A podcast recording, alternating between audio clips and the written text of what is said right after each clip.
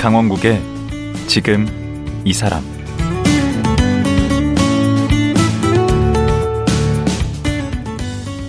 안녕하세요.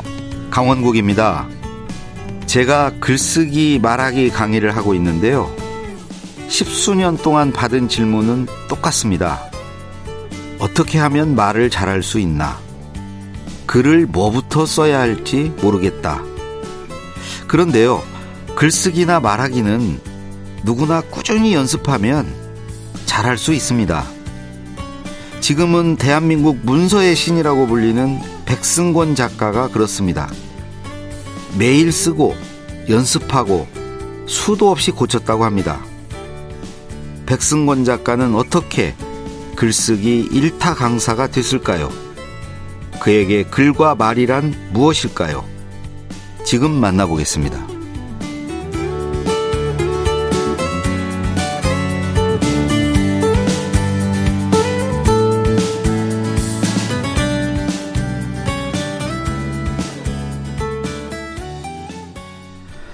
대한민국 글쓰기 일타 강사 백승권 작가 나오셨습니다. 안녕하세요. 아, 네, 반갑습니다. 네. 아주 뭐 이제는 그 정말 타의 추종을 불허하는 글쓰기 강의의 예, 독보적인 위치를. 그래 제가 우리 강홍국 작가님 앞에서 네? 그런 얘기를 들으니까 제가 몸둘 바를 모르겠습니다. 아, 그냥 그, 일타는 뭐 그냥 그냥 듣기적으로 하고 붙인 말이고요. 네, 뭐 강의만 하시는 건 아니죠. 네, 회사도 운영을 하고 있습니다. 네, 그 회사는 어떤 회사예요? 저희 회사는 이제 글쓰기를 그냥 교육 차원이 아니라 음. 이 글쓰기를 어떤 매뉴얼화하고 음. 그다음에 좋은 글을 쓸 수 있는 시스템을 만드는 음. 그런 회사죠. 그래서 어렵네. 컨설팅 겸 아, 뭐 솔루션 아. 이런 거를 한번 이제 글쓰기에 접목한 이런 회사입니다. 음. 네, 좀 어려워요. 예. 가만히 지금 우리 백 작가님 쭉 그 이력을 보면 예. 이거를 뭐 휴양찬란하다 그럴까 고색 창연하다 그럴까 하여튼 복잡해요. 복잡하죠. 예. 원래 고향은 충북 괴산입니다. 괴산이죠. 예. 거기서 언제까지 있었습니까? 괴산에서 이제 중학교까지 다녔죠. 중학교까지. 예. 그럼 고등학교는 청주서 다녔고요. 고등학교는 졸업하셨나요?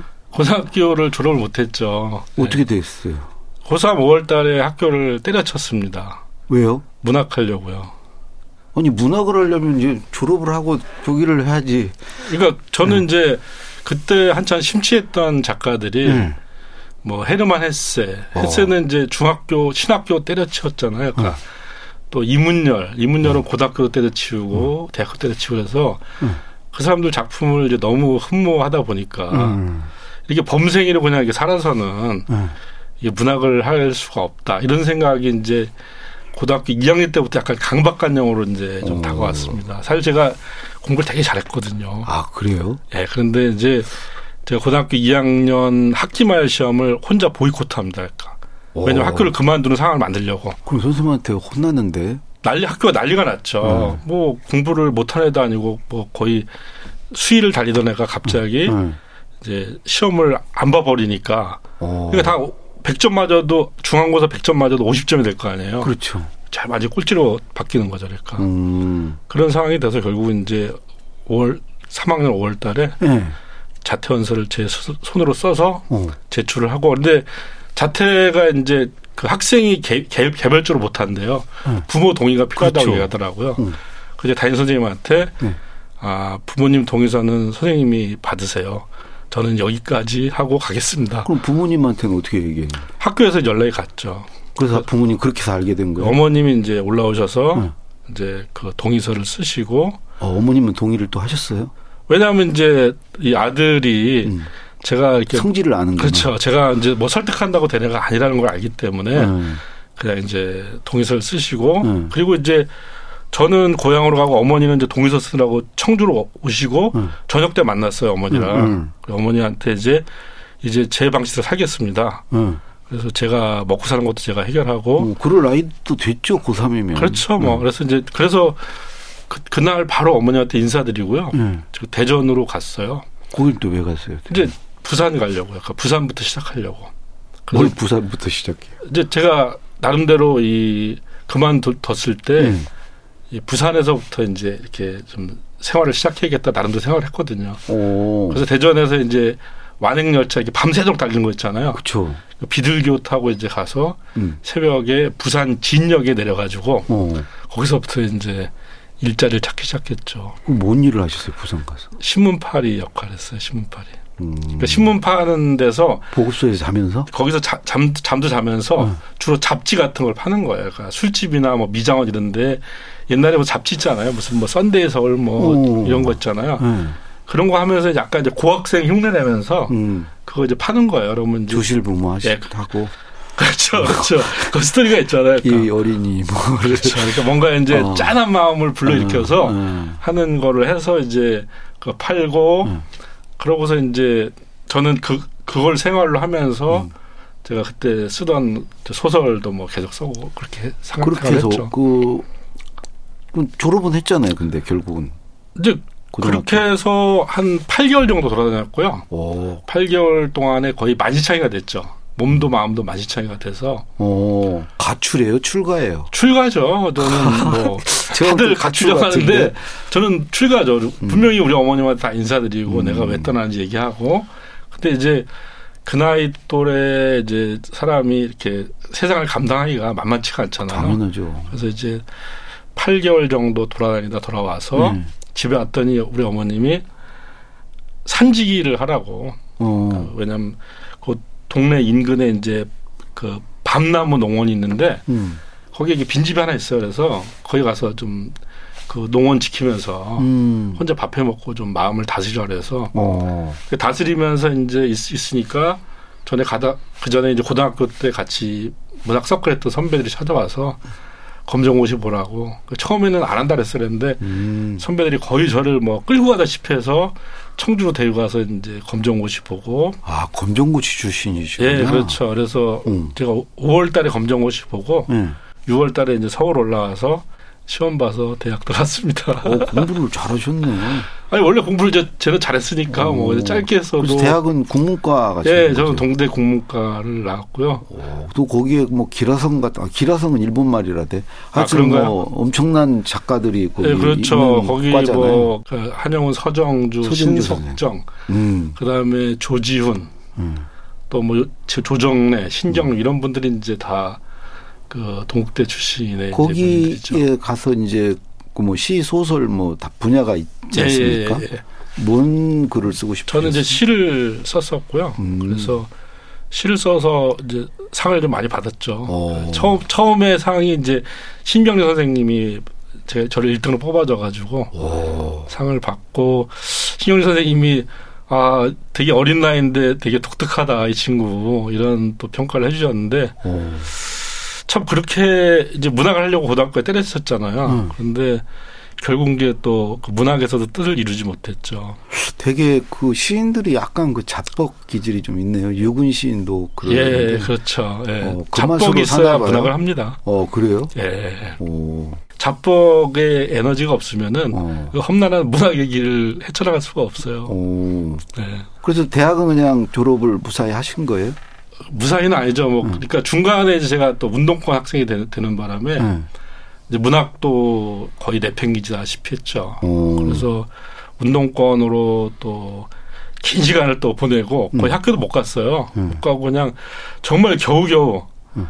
이 학교에서 쟤는 빨리 졸업을 시키는 게 속편하다. 거의 그런 식으로 해서 겨우 졸업을 했죠. 뭐. 네. 그러다가요.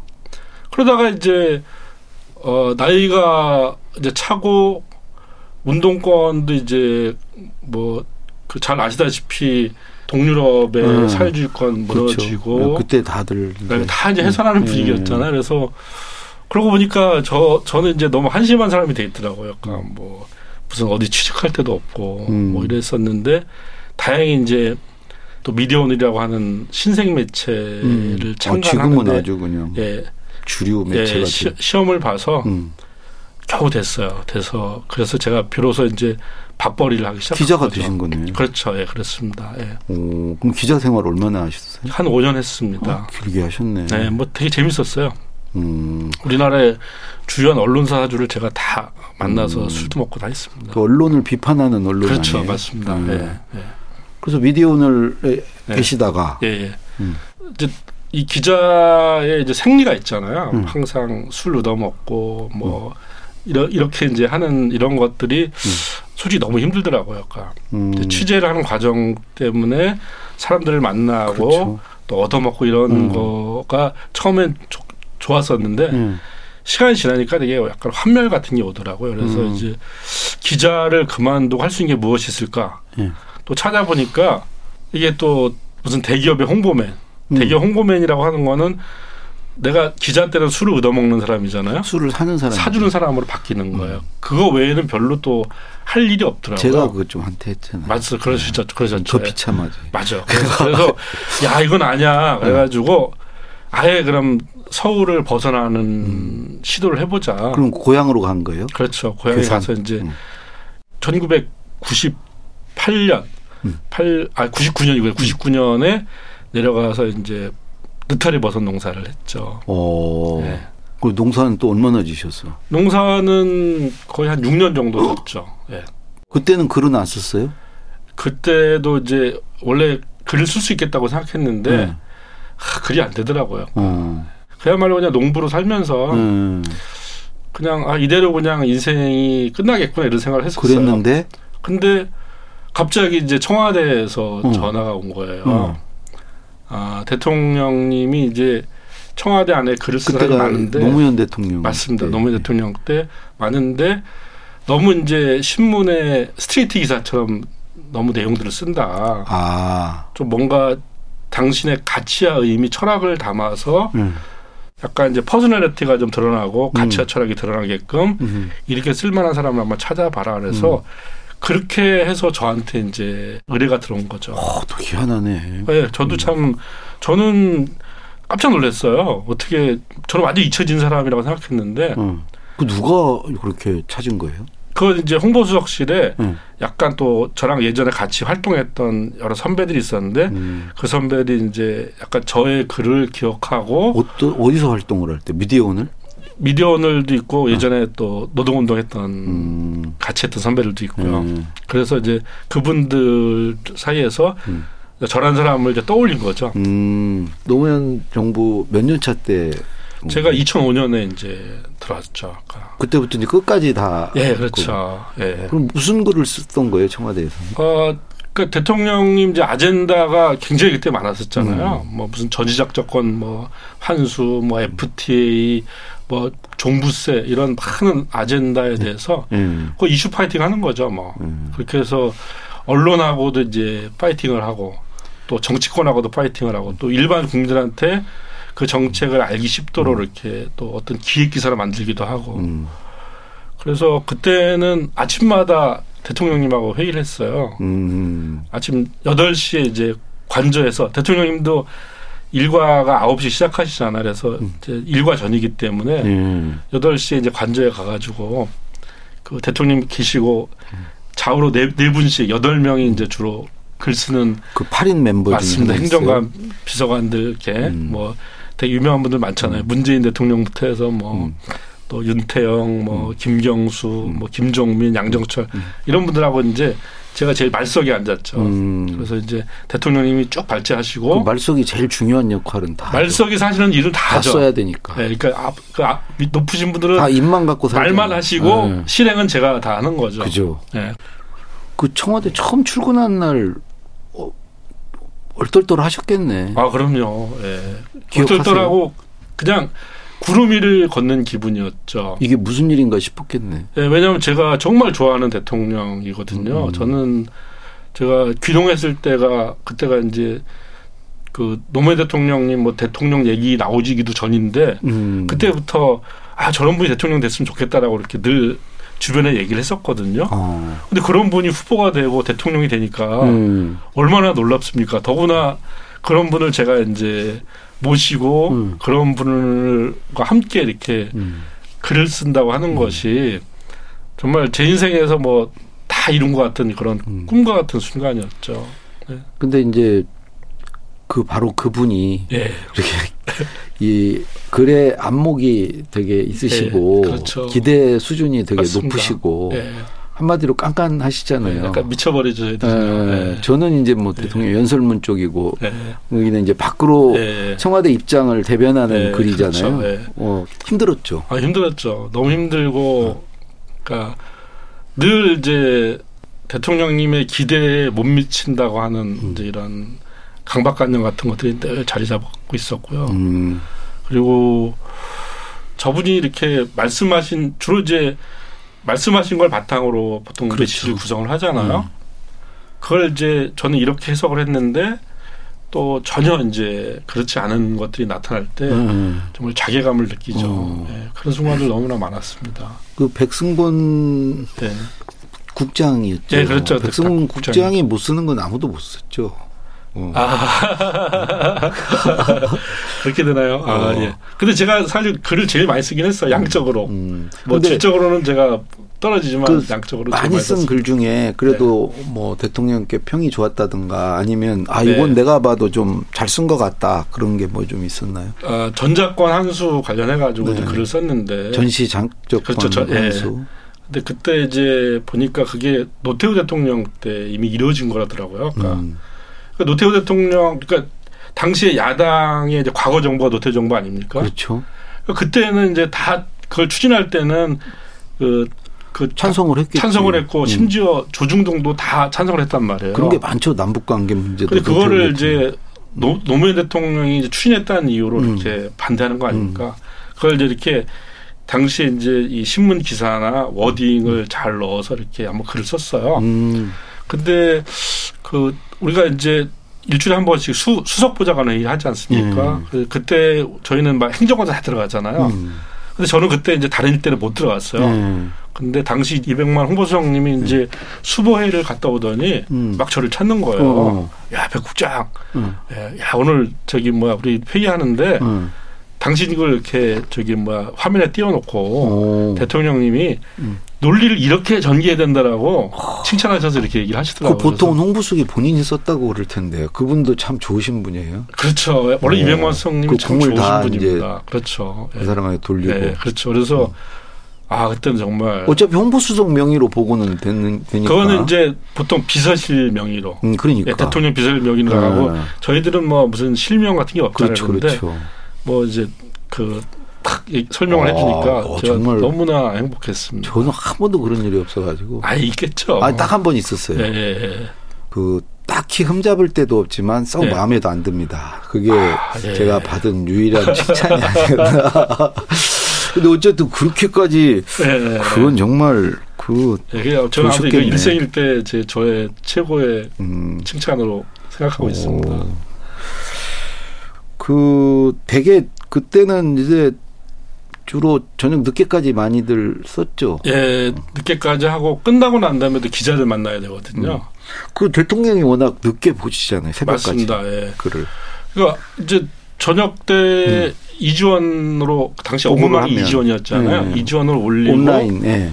새벽에 와서 보면은 이제 대통령님이 이제 보신 문서가 저희들한테 이렇게 회신이 되잖아요. 그렇죠. 그 몇 시에 받는지가 다 나오죠. 그렇죠. 열람 수각이 뜨거든요. 음, 음. 그런데 막 새벽 2시, 3시 이렇게 찍혀 있는 거예요. 음. 아, 그걸 보면은 마음이 너무 짠해요. 솔직히. 음. 아, 이 시간까지 이걸 보셨구나. 음.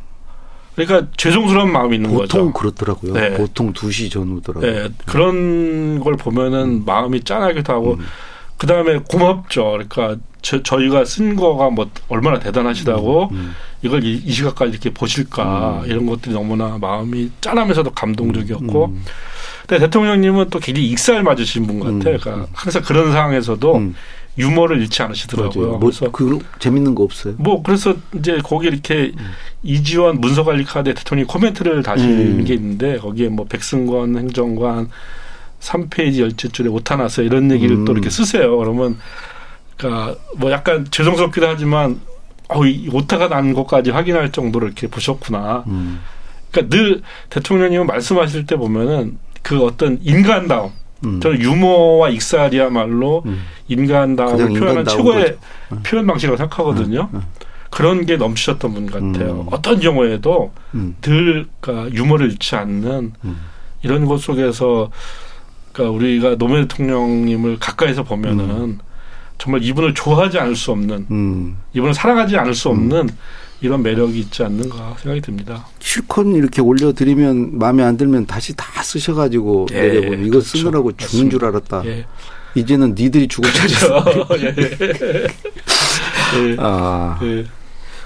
그좀 그래도 많이 배우셨겠네. 엄청 많이 배웠죠. 음. 저는 이제 저 제가 크게 배운 건 뭐냐면 음. 대통령님이 아침에 관저리 할때 음. 대체로 당신의 여러 가지 어떤 이 정치적인 생각이나 음. 이런 거에 대한 초안을 말씀하세요. 음. 이분이 이제 딱 문을 열고 들어올 때 표정이 뭐냐면 음.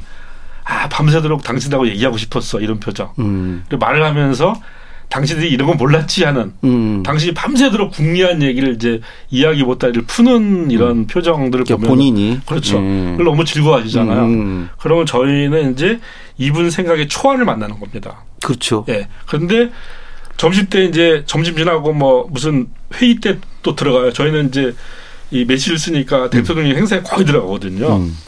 점심 때 또 얘기를 또 하세요. 음. 근데 보면은 발전이 있죠. 아침에 했던 얘기보다 훨씬 다듬어져 있어요. 음. 그렇게 해서 한 한 세 번 내지 네 번을 하시는데 음.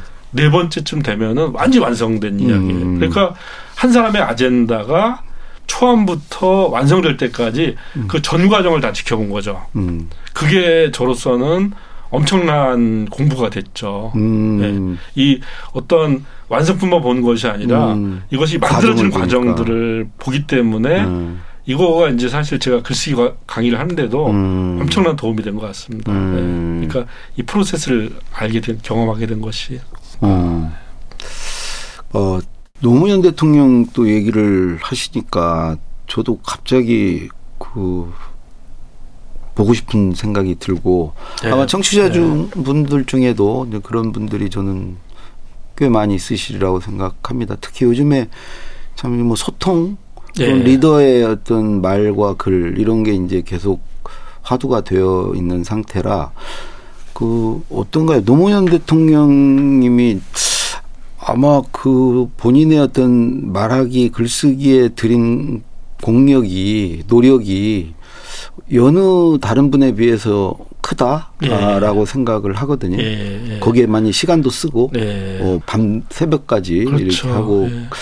그 왜 그렇게 그렇게 하셨을까요? 그 저는 그게 음. 상대방에 대한 존중이라고 생각하거든요. 음, 그럼 결국 국민에 대한 예, 그렇죠, 어. 그렇죠. 그러니까 어.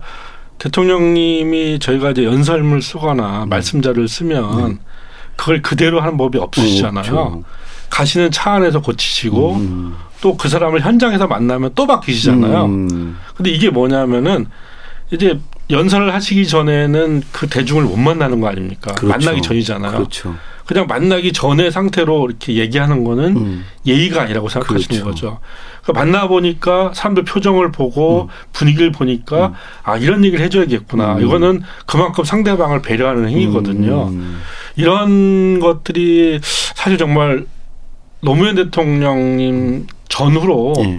이런 대통령님은 없었던 것 같아요. 예, 뭐 김대중 대통령도 계셨어요. 예, 예, 그렇죠. 예, 예, 예 그렇죠. 그리고 네, 그렇게 예. 자꾸 바꾸시면은 쓴 예. 사람은 참 힘듭니다. 아, 죄송합니다. 예, 예, 죄송합니다. 예. 그러니까 그만큼 이제 이 역지사지하는 거. 음. 그러니까 상대방이 이야기에 대해서 뭐 어떻게 생각할 것인가를 진짜 공감력이 있으시고 예. 역지사지를 잘하시는. 예. 그거를 전제로 해서 항상 음. 메시지를 구성을 하시잖아요. 음, 맞아요. 그러니까 당신이 하시고 싶은 얘기가 있지만 또 듣고 싶은 이야기가 음, 무엇일까도 음, 음. 항상 헤아려서 음, 그두 가지가 적절하게 이렇게 균형을 이룰 수 있도록 이런 것들은 이건 글쓰기 살 솜씨의 문제가 아니라 삶을 살아가는 가치관과 태도의 문제라고 생각하거든요.